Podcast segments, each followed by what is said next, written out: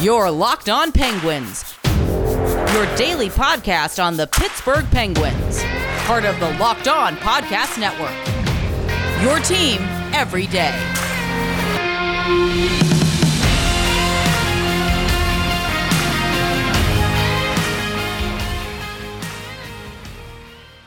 Hey everyone, welcome back to this Monday afternoon episode of the Locked On Penguins podcast. I'm your host, Hunter Hodes. Follow me on Twitter at Hunter Hodes.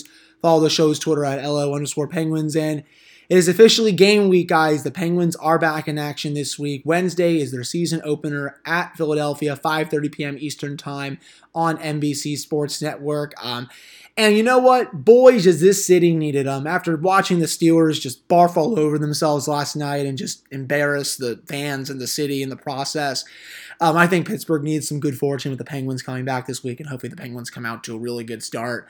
Um, because the Penguins don't come off to a good start, um, the fans are going to be going after them too. Not as much as the Steelers, just because you know Pittsburgh is a football town first, then a hockey town, but you know they just hopefully the Penguins are able to do their thing this week and just give Pittsburgh sports fans uh, some reason for hope in uh, 2021 for the sports. But um, you know, this episode is brought to you by Built Bar. You can go to builtbar.com, use promo code Locked On, and you'll get 20% off your next order. For today's episode, the Penguins they did release their 23 man roster, well, 22 man roster for now because Kapanen's going to be added for the 23 man whenever he returns. I think it'll be next weekend. Going to go over that. Going to go over the taxi squad, who the six players that are on that. I'm going to go over some lines from this morning. They're doing a little bit of shuffling in the bottom six, shuffling uh, the bottom two pairs on the defense. Obviously, they're not going to um, split up Dumoulin and Letang, but you know, there's a couple interesting tidbits in there, some surprises, I would think that you know I just didn't see coming. And then we're also going to talk about some NBC stuff. They announced their play-by-play guys, their color commentators, and they also added some new hires. Going to probably dump on a couple of those. Um, in case you guys didn't see, they did hire Mike Babcock, fired Mike Milbury, and added Ryan Callahan. But we'll get to that later in the show. And then we'll also talk about the big scrimmage that the Penguins had last night and why I am going to start to eat a little bit of crow on Sam Lafferty. It looks like he had a great scrimmage. We will also talk about that for this episode as well. So you look at the Penguins' 22 man roster. I mean, there's not really any big um, decisions that they made. I mean, there's not really any big surprises, I guess is the one way to put it. I mean, you all know what the forwards are. I mean, the, well, we'll talk about the lines later. Um, they kept they kept eight defensemen. You know, Ceci Dumoulin, Letang, Marino, Matheson, Pettersson, Riikola, Ruhwedel, Smith, and Jarry are the goalies. Of course, Kapanen's going to be uh, complete the 23 man roster once he comes back. I think it'll be Saturday or Sunday. Uh, the taxi squad, though, so three to forwards, one defenseman, two goaltenders. Anthony Angelo, which I'm not really surprised they put him on there. Angelo was the big Mark Donk guy that everyone liked to call for the Penguins last year. Uh, Frederick Gaudreau, he's been on the Predators for a few years. I think he had a goal against the Penguins in the Stanley Cup final, if I'm not mistaken. That's not surprising. Drew O'Connor, again, that's not a big surprise either. Um, uh, people have been raving about him at training camp, I think, in the scrimmage last night. People said he had a really good game. He's using his size well, you know, getting to the pucks has a really nice shot, good playmaking ability. Um, it, it, won't be surprising if he does get in a few games for the Penguins this year because of injuries and potential positive tests. Um, but the fact that he's at a good camp and that they're high on him coming out of Dartmouth, um, you know, it, it's good that they kept him on the on the taxi squad for the de- defense. Pierre-Olivier Joseph. I've already seen some people think that this could be the opportunity where the Penguins are going to trade Marcus Pettersson for a third line forward or a top six winger. Um, I could see it, but I don't know how high the organization is on P.O. Joseph. So we're just gonna have to wait and see on that. From what I've read, he's at a decent camp too, um, and he's their best defenseman um, in their system that's not on the major league roster yet. So it's not really a surprise that he was on the taxi squad. And then finally, um, Alex D'Orio and Maxime Lagacé are two the go- two goaltenders that are on the taxi squad list. I'm a bit surprised that they kept two goaltenders. I mean, I guess you can never have enough, but I mean, maybe I would have given um, it to another defenseman. I mean, maybe Maniscalco, but I think he's going to be sent down to Wilkes-Barre. You maybe put Lagacé down there too. Um, I, otherwise, you know, there's really no complaints with that. Um, Josh Currie, Radim Zohorna, they're going to go down to Wilkes-Barre. Kevin Czuczman, Cam Lee, they're going to also going to go down to Wilkes-Barre. Jordan Nolan has removed from his professional tryout. He's going down to Wilkes-Barre. Um, a quick comment on the Jordan Nolan thing.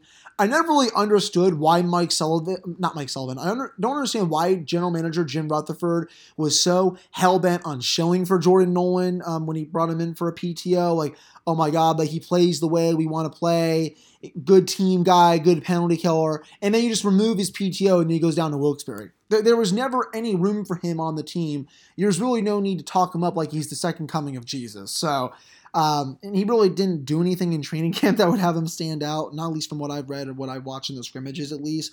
So again, really don't understand that from Jim Rutherford with that angle. I mean, he didn't really do anything in the scrimmages anyway, and just in training camp. So again, that was just stupid.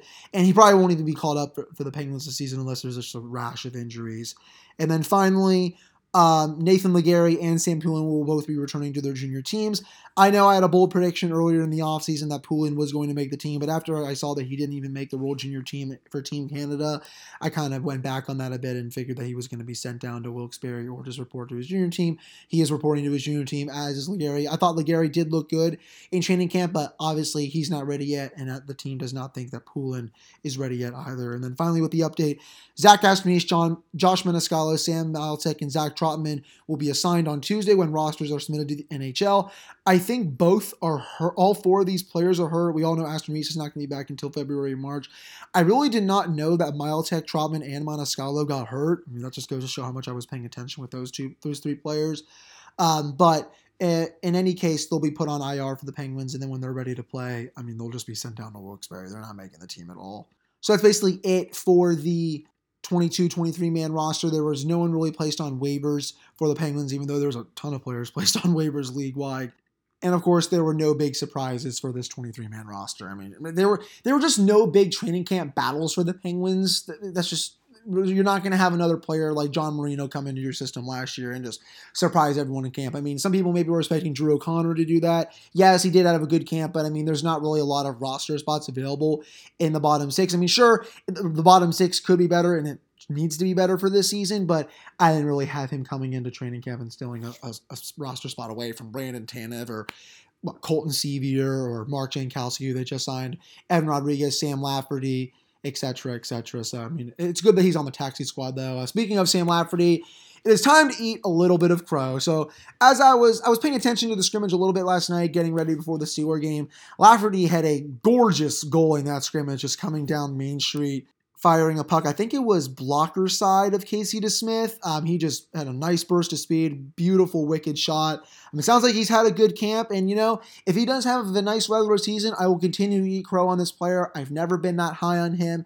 Like I said, man, I've been wrong about many t- things before with this team. Uh, if I'm wrong about this one, you know what? So be it. I'll eat a lot of crow. It looks like he, like I said, he had a great training camp, nice scrimmage last night. He probably will be on the opening night lineup, and why not at this point? It's the first game of the regular season. Zach Aston-Reese is hurt. I mean, if he struggles, you take him out when Aston-Reese comes back. But if he plays well, you know, the Penguins are going to have a big um, discussion here about who's going to come out of the lineup when Aston-Reese comes back. It's going to be Colton Sceviour.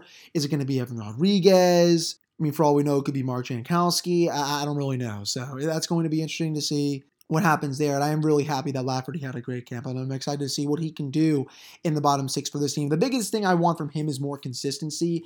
He scored in like bunches last year. Remember when he came up the first time, scored some goals in the first few games, but then went really cold, was sent back down, came back up, had that big goal against the Capitals. I think it was Super Bowl weekend or something like that, and then just went really cold for a while. So just want some more consistency from Lafferty if he's going to stay in the lineup.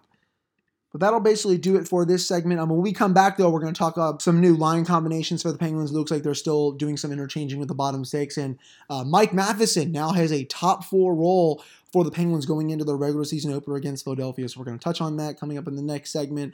Um, before we do get to that point, though, it is time to talk about Bet Online. There's only one place that has you covered and one place we trust. That is betonline.ag. You can sign up today for a free account at that website and use that promo code locked on for your 50% off welcome bonus. Don't just sit on the sidelines anymore, guys. Get in on the action, whether it's the national uh, championship or college football tonight, the playoffs next week, some NHL games that are starting this week. Don't forget to use that promo code locked on to receive a 50% off welcome bonus with your first deposit. Bet online, your online sportsbook experts. All right, welcome back to this episode of the Locked On Penguins podcast. I'm your host, Hunter Hody. So, you know, as is tradition, Mike Sullivan's going to tinker with the line combinations and the defensive pairings. I mean, he just does this every season.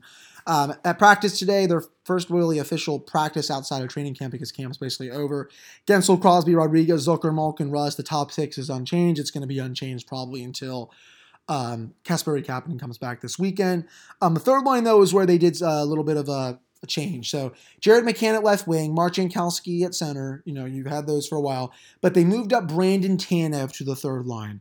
Um, I'm not really that high on Tanev being on the third line. He needs to have more offense, I think to be on that line. I just don't think he's ever scored at a third line rate for his career. So that one is kind of puzzling to me, but it is the start of the regular season, so it's whatever. And then the fourth line, Teddy Bluger centering Colton Sceviour and Sam Lafferty. I'd honestly just prefer maybe Sam Lafferty on the third line. I think Brandon Tanev needs to be on the fourth line no matter what. I mean, you all saw how good he was on the fourth line last year. His elite suppression metrics and he would chip in the occasional goal, draw a lot of penalties. I just don't think he can do it to that degree on the third line with McCann and Jankowski. I just I don't really see it there. And then uh, for the defense, Dumoulin, Letang, Matheson with Marino, Pettersson with Ceci. So my thoughts on that. I mean, I understand the Penguins want to try new things. It is the beginning of the regular season you know, if it works, it, it works. If it doesn't work, you can just go back to what works. I was actually having a conversation this morning with um, Jeff from the Pens blog, Danny from the Pens blog, about this move and just, you know, if it's a good move or not. And I think my biggest concern with moving Matheson up to the top four, I just don't want to have Marino covering for him defensively every time he makes a mistake. I mean, we all know how good Matheson is at carrying the puck up the ice, going into the offensive zone, his own entries per 60 or decent. His own exits per 60 aren't bad as well. But I'm just, I'm a bit scared from last year because what Marino had to do with Jack Johnson, basically just carrying a corpse around all the time. Obviously, Matheson is not the level of Jack Johnson. He actually has some puck carrying ability. Um, but I just don't want Marino to always have to cover for Matheson every time he makes a defensive mistake because I just I don't trust Matheson's decision making in the offensive zone and especially in the defensive zone. You know, I want some good gap control from him. I want him to make sure that he's not having a bunch of dumb pinches that Jack Johnson would do, which would lead to a bunch of two on ones going the other way. Hell, I remember there's times where Jack Johnson would give up like a two on zero at times, which you don't even really see that much. But you know, every time Jack Johnson was on the ice, he was doing something bad for the Penguins. So that's just the big thing that I'm concerned about. But you know, Jeff did make a good point. You know, he, Marino's not going to be stuck on the, an island. He's actually going to be able to get back into the play because he's a fast skater. I 100% agree with that. Matheson, Matheson skating is one of the best parts about his game. Very quick up the ice, like I said, can move the puck well out of the zone into the zone. His own entries per 60 are good. I just don't want him to keep like making mistakes that he made down in Florida where he was just out of position. His other his partner had to be covering him for all that and just that just ends up turning into a mess. And as and as for you know Pettersson Ceci, I actually don't mind that third pairing. I mean, Ceci's defensive metrics in Toronto were not terrible. And yes, they actually were not terrible. That's the funny part. We all know how bad he is offensively, but defensively, you know, even Kyle Dubas alluded to this after the season. He said, you know, the data that we track in house, it painted him in a positive light, which is interesting considering how bad he was in Ottawa. But, you know, if he's your number six and he's playing sheltered minutes, I don't think it's going to be too terrible. Uh, we know I know we tried to use that argument with Jack Johnson, but you know the funny thing is, Cody Ceci is a better player than Jack Johnson. It's not by much. It really is not by much, but he is a better player than Jack Johnson and does everything better than him. I know it's nothing major, but you know it still works. And I do like that Pettersson will be his partner. Pettersson, he's very defensively responsible in his own zone, but he can also move the puck up the ice pretty well and can get it into the zone where the Penguins forecheckers and the forwards can just go get it. And he's also a good enough skater where I think he can cover if Ceci makes a mistake with the puck. So I actually prefer that third pairing over the Matheson Ceci one because I just think that's like that's a disaster waiting to happen. I mean, it's not as it would be as bad as Johnson Schultz, of course, but you know, I just think it's kind of like a mini disaster waiting to happen for the Penguins. So I'm glad that they changed up that third pairing so that it's maybe more of like a shutdown role. I mean, Jeff also said in a tweet to me, you know, Matheson can really contribute to the transition game with his speeding alone and playing in behind and jumping in with speed ahead of them. With Rust and Zucker adds another element to gaining the offensive zone that could really overwhelm teams. I 100% agree with that. You know, he does that a lot better than Pettersson does. That's for sure. I mean, if you're talking about offensive defensemen, I'm pretty sure I would take Matheson 10 out of 10 times over Pettersson with just his puck handling abilities and just his transition game, his skating, all that. So I don't hate it for the Penguins. I understand that they want to try new things. I am all for that. It's the first game of the regular season. I am not going to get mad about it. And you know what? If it stinks, you go back to Pettersson Marino and you put Matheson on the bottom pairing with Cody Ceci. They're obviously not going to promote Cody Ceci in within the defense unless, you know, John Marino gets hurt or Kris Letang gets hurt. God forbid that happens because I don't think any of us want to see Cody Ceci playing top four minutes for this team. That would just be a total disaster. We all have seen how he can do playing top pairing minutes in Ottawa. I think he played with Erik Karlsson for um, a bunch of minutes while he was there. It just it did not go over well at all. But I'm willing to give it a chance. If if that pairing proves to be good, I'll eat crow. And you know, I'm just really excited for Marino to have someone on his pairing like Matheson that can actually carry the puck into the zone. You know, just Mike Matheson, if you ever listen to this podcast, just try not to be a tire fire in your own end and force Marino to cover for you all the time, though. I don't think that's going to happen because it's not going to be at the level of Jack Johnson, but we all know what his limitations are and what his issues were in Florida. You just have to hope that Reirden can coach him up so that those issues don't follow him here for Pittsburgh and that the change of scenery will help him because he did say he was losing confidence while playing with the Panthers and that this was a fresh start that he thinks he needed for his career. But before we do get to the next segment, we're going to talk about NBC and all that stuff. It is time to talk about Built Bar. There's 18 amazing flavors, six new flavors: cookies and cream, caramel brownie, lemon almond cheesecake are a few. The 12 originals. A few of them are mint brownie, banana bread, peanut butter, German chocolate, orange, etc. The bars are covered in 100% chocolate. They are soft and easy to chew. You can lose or maintain weight while indulging in a delicious treat. One of my favorite flavors is still the cherry barkia. 17 grams of protein, 130 calories, 4 grams of sugar, 4 grams of net carbs. You can go to builtbar.com and use promo code locked on and we get 20% off your next order. That is promo code locked on for 20% off at builtbar.com.